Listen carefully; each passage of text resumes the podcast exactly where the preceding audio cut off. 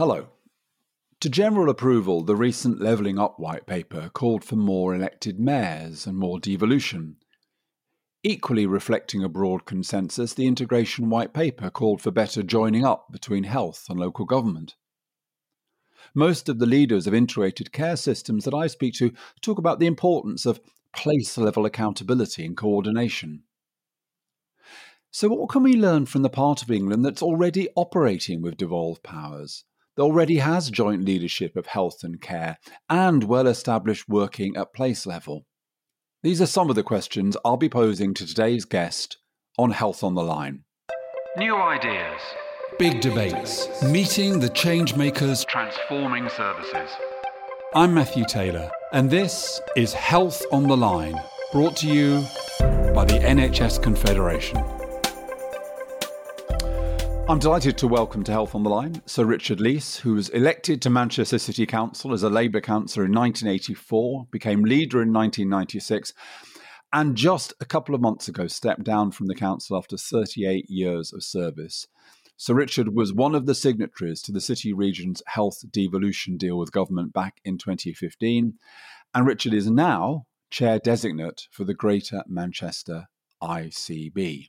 So, Richard, welcome. How are you? I'm very well, thank you. Yeah, uh, I'm very happy to be here and to talk about the journey we've been on in Greater Manchester. So let's just start with the big shift that's happened in your life. It must have been a a real wrench to leave the council after 38 years, but you've made a kind of bigger shift, which is really from focusing primarily on local government to focusing on, on health. What what lay behind that decision, Richard? Well, I could probably go back more than a, a decade within uh, the city of Manchester and uh, Greater Manchester to a recognition that if we were going to address uh, some of the fundamental problems we've faced, really going back to the collapse of our traditional uh, industries, that we needed a different approach to public service delivery, and particularly a different approach to public service delivery for those people in greatest need, and that includes health need amongst a range of other needs. And that is that services, instead of being delivered on massive national programs being delivered in silos needed to be built around people,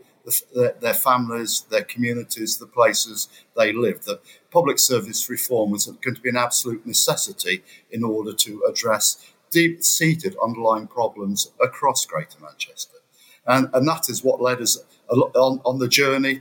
Uh, the reason we wanted health devolution was not to run hospitals, it was to be able to join up health services with other uh, council services, with Job Centre Plus, with policing, with the activity of uh, voluntary and community organisations to dr- try and address the root causes rather than simply the symptoms of the issues we faced.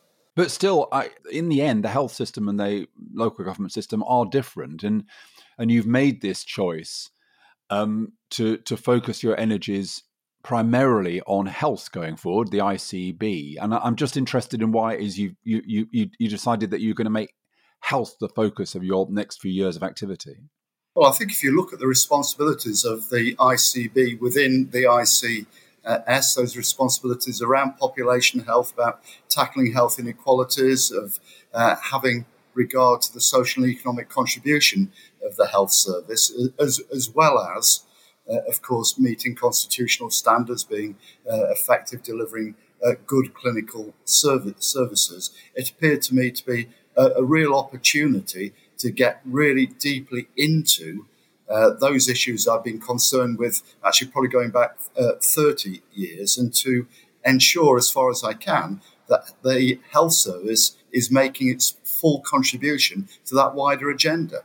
Yeah, and I think it's a very welcome element of the appointment of chief um, executives and chairs in ICS is that we are seeing quite a lot of people who have strong local government background. And I think that's really important, partly because for reasons we'll get into, there are some issues of of, of the credibility of all of this uh, to uh, what's the reform in the health service to people in local government. But let's let's try to to, to open up exactly how things work first in, in Greater Manchester. So I mean, this whole area of ICSs is an area I've described as as one of ambiguous complexity. It's not only complex, but it's also inherently ambiguous in terms of the ways in which different things overlap. So I, I tend to think of this in terms of systems, so that's the ICS level, Greater Manchester.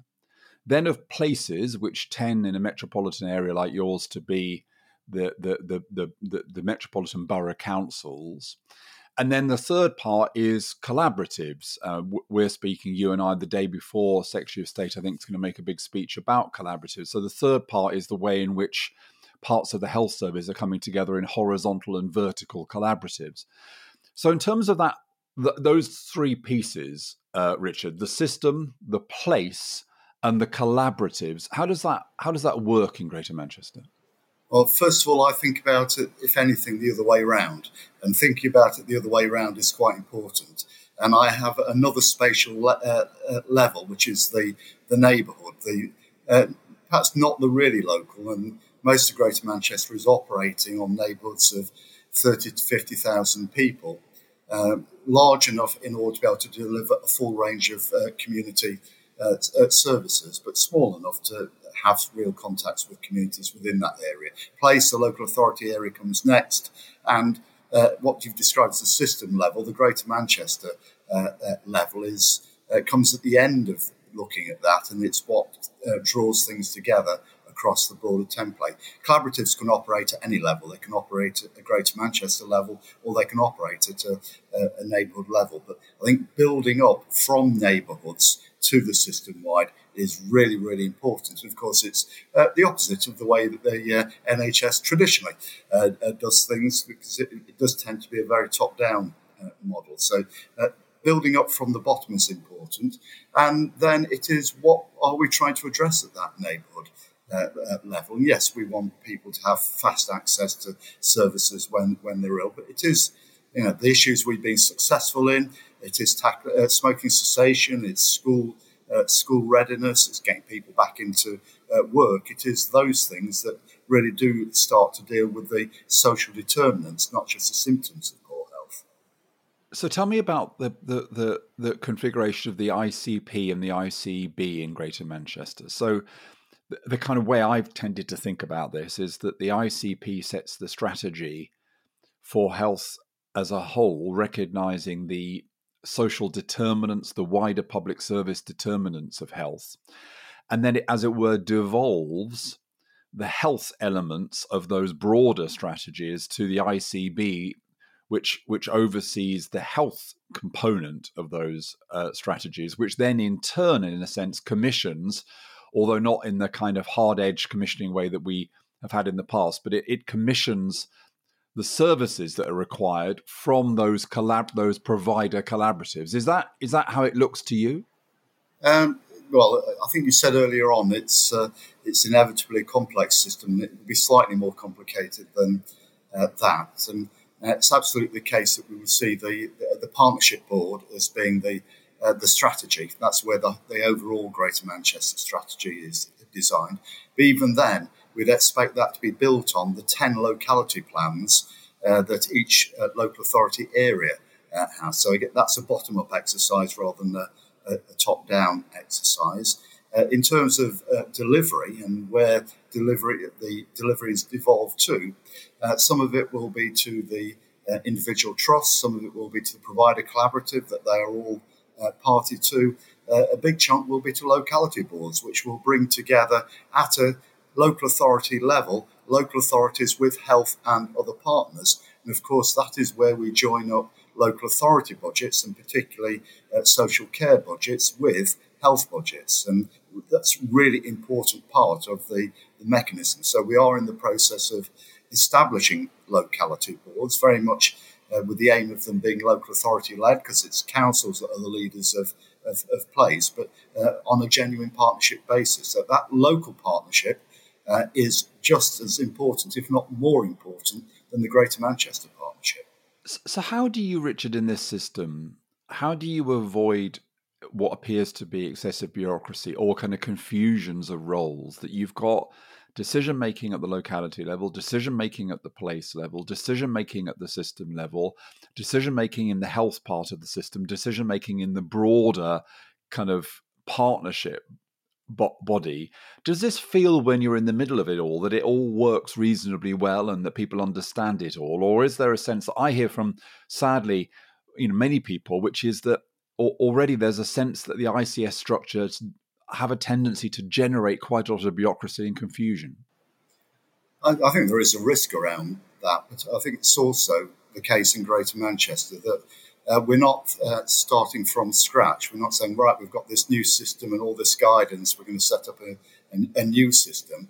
Uh, this is very much building on what we've been doing now, really, uh, for seven or eight years, although uh, formal devolution only began in uh, 2016. Actually, the work on it probably went back to t- 2012, 2013. So we're building on a lot of practice that's been established, well established uh, in Greater Manchester, and in some cases, very, very mature structures. So that's the first thing. I think the second thing is we're not overcomplicating the uh, rules. We're trying to minimise the requirements of the uh, the constitutional arrangements at a Greater Manchester level to leave more flexibility at a local level.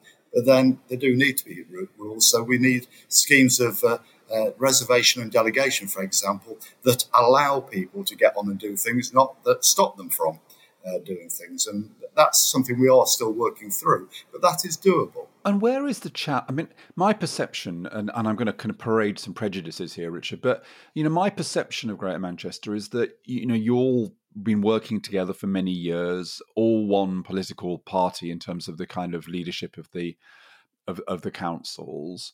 Um, everyone seems to be kind of meeting each other in different contexts, day in, day out and that's great in many ways the quality of the relationships the continuity that you've described but the danger i guess is a certain amount of coziness. And where is the challenge would you say in this? Because part of it seems to me richard part of what has to happen with ics is, is we have to have a, a bit more challenge to the health service.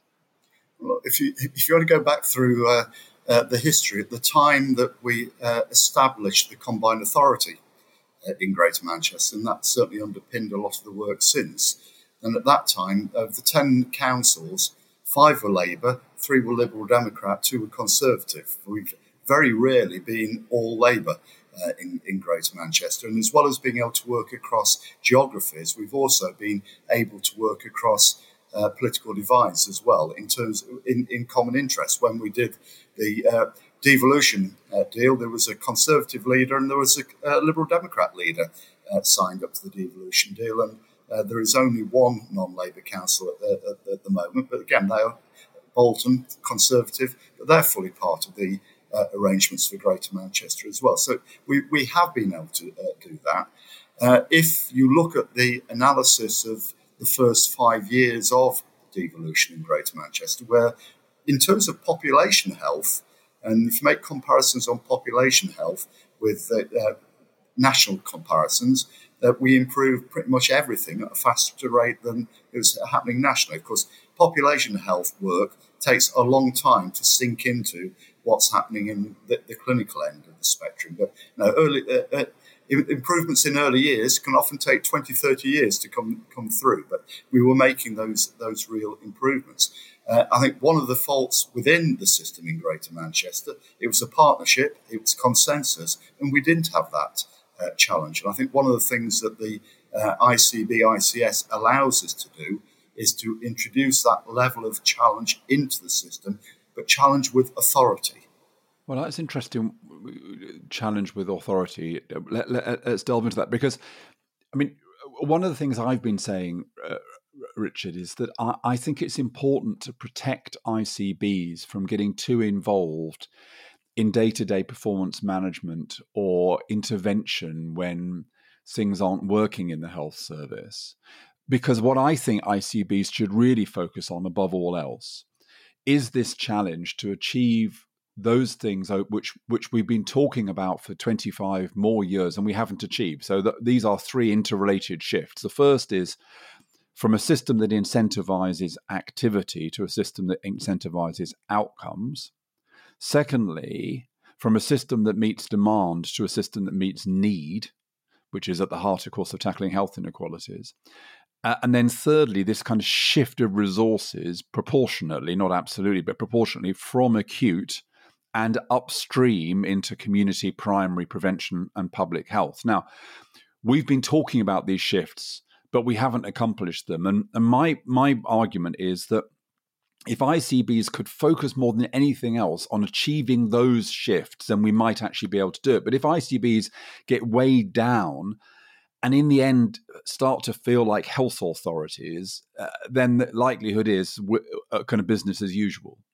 Uh, I, I, I, think I'd make two comments on that, uh, Matthew. Uh, first of all, I think uh, for any system, uh, we need to be in the business of solving our own problems rather than uh, expecting somebody to come from outside to solve them for us. And I, I, can look over the, again, the last six, seven years and just looking at two pretty fundamental problems within the acute sector of basically failing hospitals, and they were very clearly failing.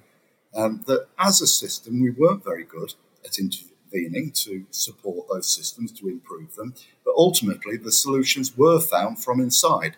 Uh, NHSI, as it was uh, then, couldn't solve those problems either. And the ultimate solutions came from within the system rather than from uh, outside the system. Now, uh, clearly, that's going to be replicated at different scales all over the system. We have to take responsibility for sorting out our own problems. So, uh, there are I- issues around the provision of uh, some procedures. And, and again, I've had the conversation with the chair of and the chief executive of our uh, provider, acute provider uh, collaborative. These are problems we failed failed to solve for years, but so actually it's now the provider collaborative's job to resolve those issues and make sure we do it do it right. So I think taking responsibility within the system is absolutely crucial, and I think the ICB does have a job in making sure that we do take responsibility within the system. The other point is that it, it is getting upstream, as you uh, as uh, you described. It's absolutely uh, right because uh, it it is about managing demand, and that's uh, again it's got to be pretty fundamental that we do manage demand. But I think we, we need to take a different view about the role of health in doing that. So, for example, being able to do knee or hip operations uh, actually relatively early on rather than waiting to the point where people can barely walk so being able to do it when they're able to sustain a relatively normal life and, and be able to do, you know, go to work and do other things is a preventative uh, act rather than a last minute act. Uh, there are things we've got, for example, where uh, care homes have got video links into uh, general hospitals. So if somebody has a fall, they can get triaged by video through the acute acute sector. So I think we need to bear in mind that within this, it's not necessarily moving resources from one part of the system to another part of the system. Uh, quite a lot of this is getting the existing parts of the system to do things differently. No, well, I absolutely agree with that, Richard, and and I think that there's a, a lack of clarity sometimes about the different rationales for horizontal and vertical uh, collaboratives, it, it, feels to me as though horizontal collaboratives, particularly acute collaboratives, the test of them is the distribution of resources. So, horizontal collaboratives should enable us to use our resources more effectively by configuring services so that we use staff, we use expertise, we use capital investment in the best way. Now, the challenge there, of course, is that is going to mean that places don't necessarily have the full range of services in every one of their in in each place. And I'd be interested. And a, and a question there is is whether the politicians will back the health service if it has to make those decisions around configuration, which might be good for the system, good for the patient ultimately, but might mean places losing some part of that kind of full offer. And of course, places always want to have the kind of full uh, NHS offer. Do you, to, to what extent do you are you confident that your collaboratives will be able to make those kind of brave decisions about the most effective use of resources?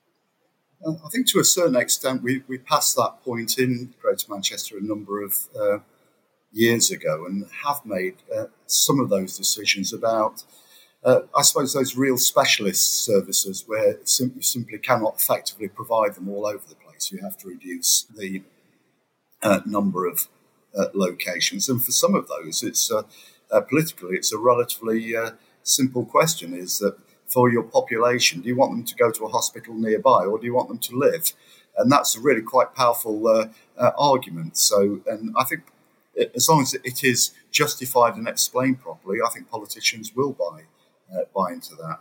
Uh, there's probably been a bigger issue with clinicians actually about their willingness to see services go to uh, uh, other places. But uh, it's an example that, again, it came from the chair of the provider collaborative of uh, a, a significant number of vascular cases being moved from one hospital to another in a different trust.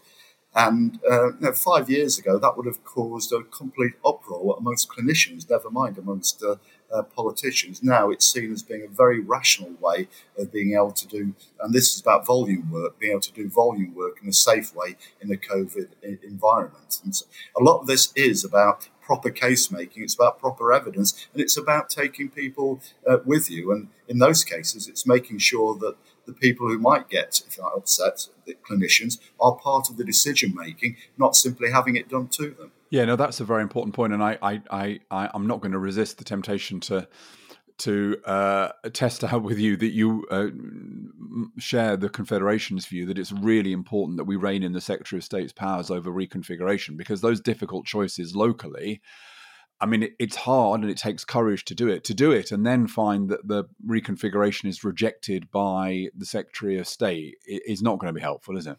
Uh, no, it, it's not going to be uh, help, helpful. And, and I, I, think that there are some principles about how we want to design services. Collabor- collaboration, I think the move to collaboration is really, really uh, important. Distributed leadership is important. It Goes back to uh, uh, an issue you raised earlier about are the rules going to get in the way of people doing things? Well, not if you have properly distributed leadership. Co design, co production, absolutely crucial. And of course, when it comes to clinical uh, elements, that patients need to be part of the, the, lived experience needs to be part of that co design as well.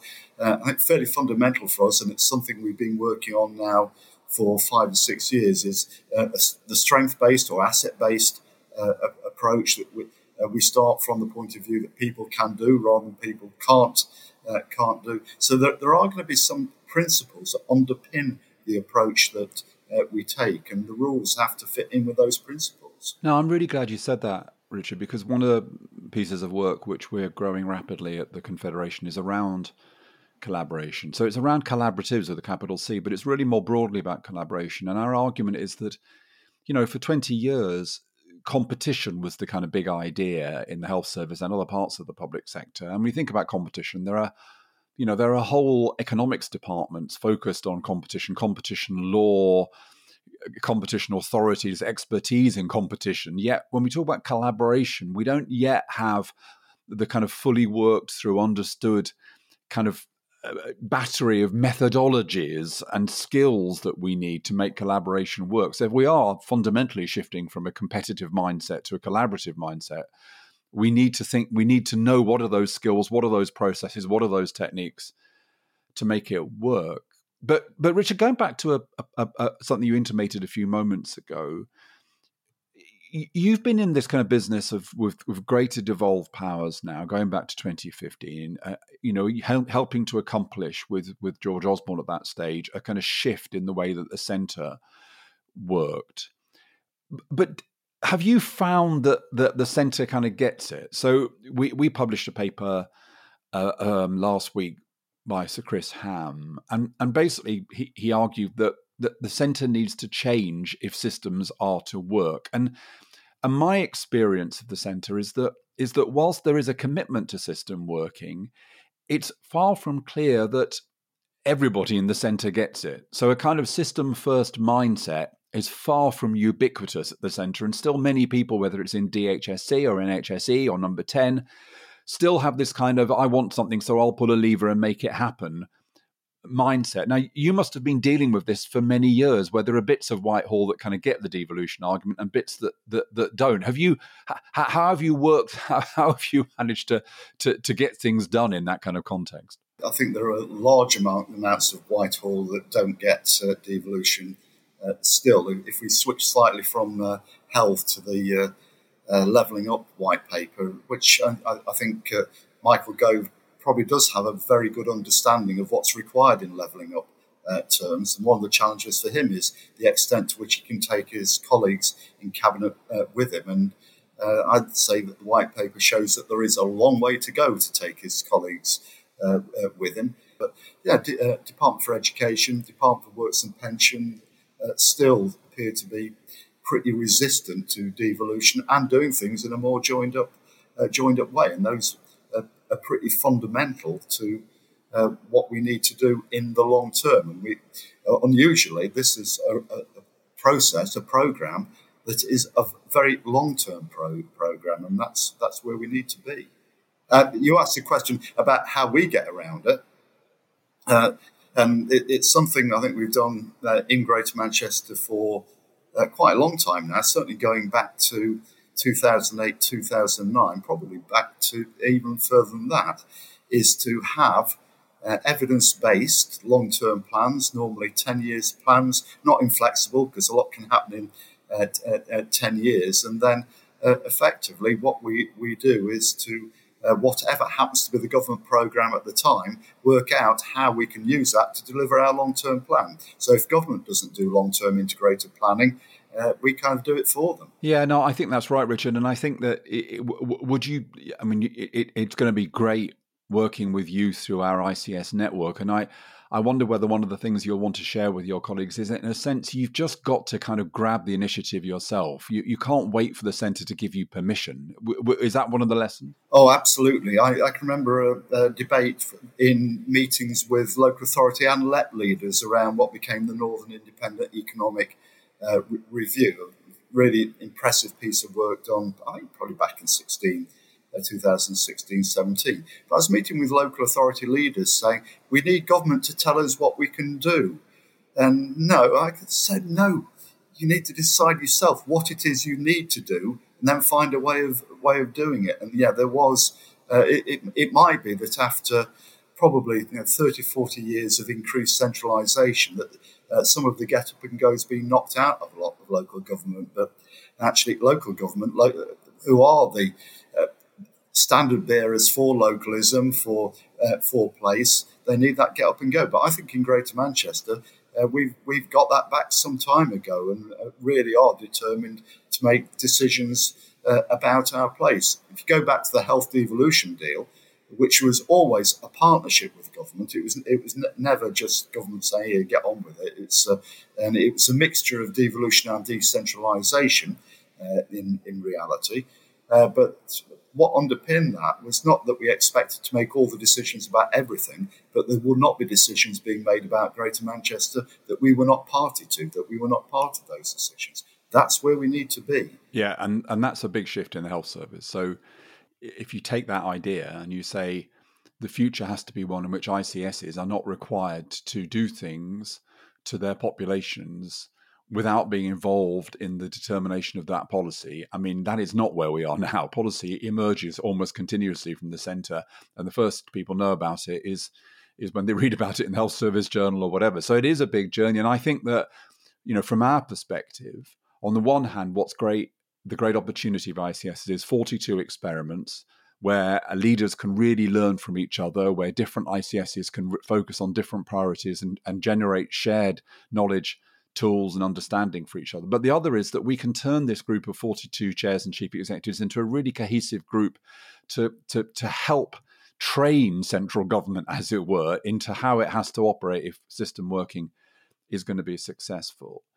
Richard, before we finish, I just want to turn to a couple of more kind of core issues for you as, as you're now a health leader. So, uh, just the first is, you know, obviously you've been presiding in various ways uh, during COVID and during the vaccination program. I'm interested t- to know what you think are the lessons that we should derive. We all hope we are now last at last emerging from COVID.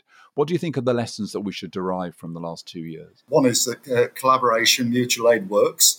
Uh, that uh, so as something to underpin the way we go forward. That uh, uh, those lessons of collaboration are work that we need to take over.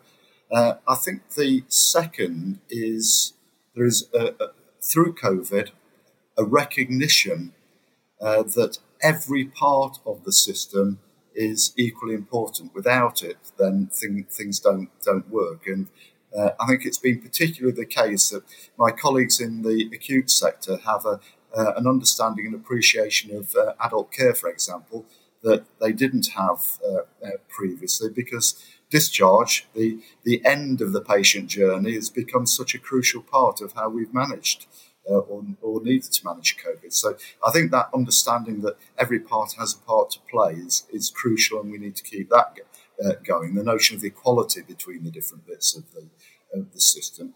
But I think the, the third bit, and this I think will only come out through a proper uh, analysis, if you look at uh, elements of uh, how we've tackled COVID, um, uh, test and trace is the most, most obvious example. There has to be a balance between uh, national action, national decision making, and local action, local decision making.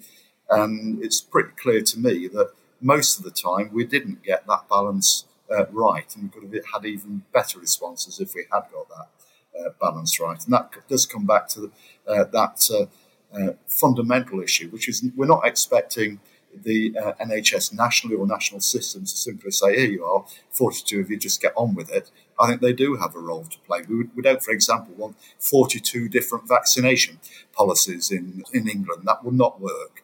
Uh, so I think there is a lot of learning from COVID about what is genuinely national, what is genuinely local, and being able to operate in that way.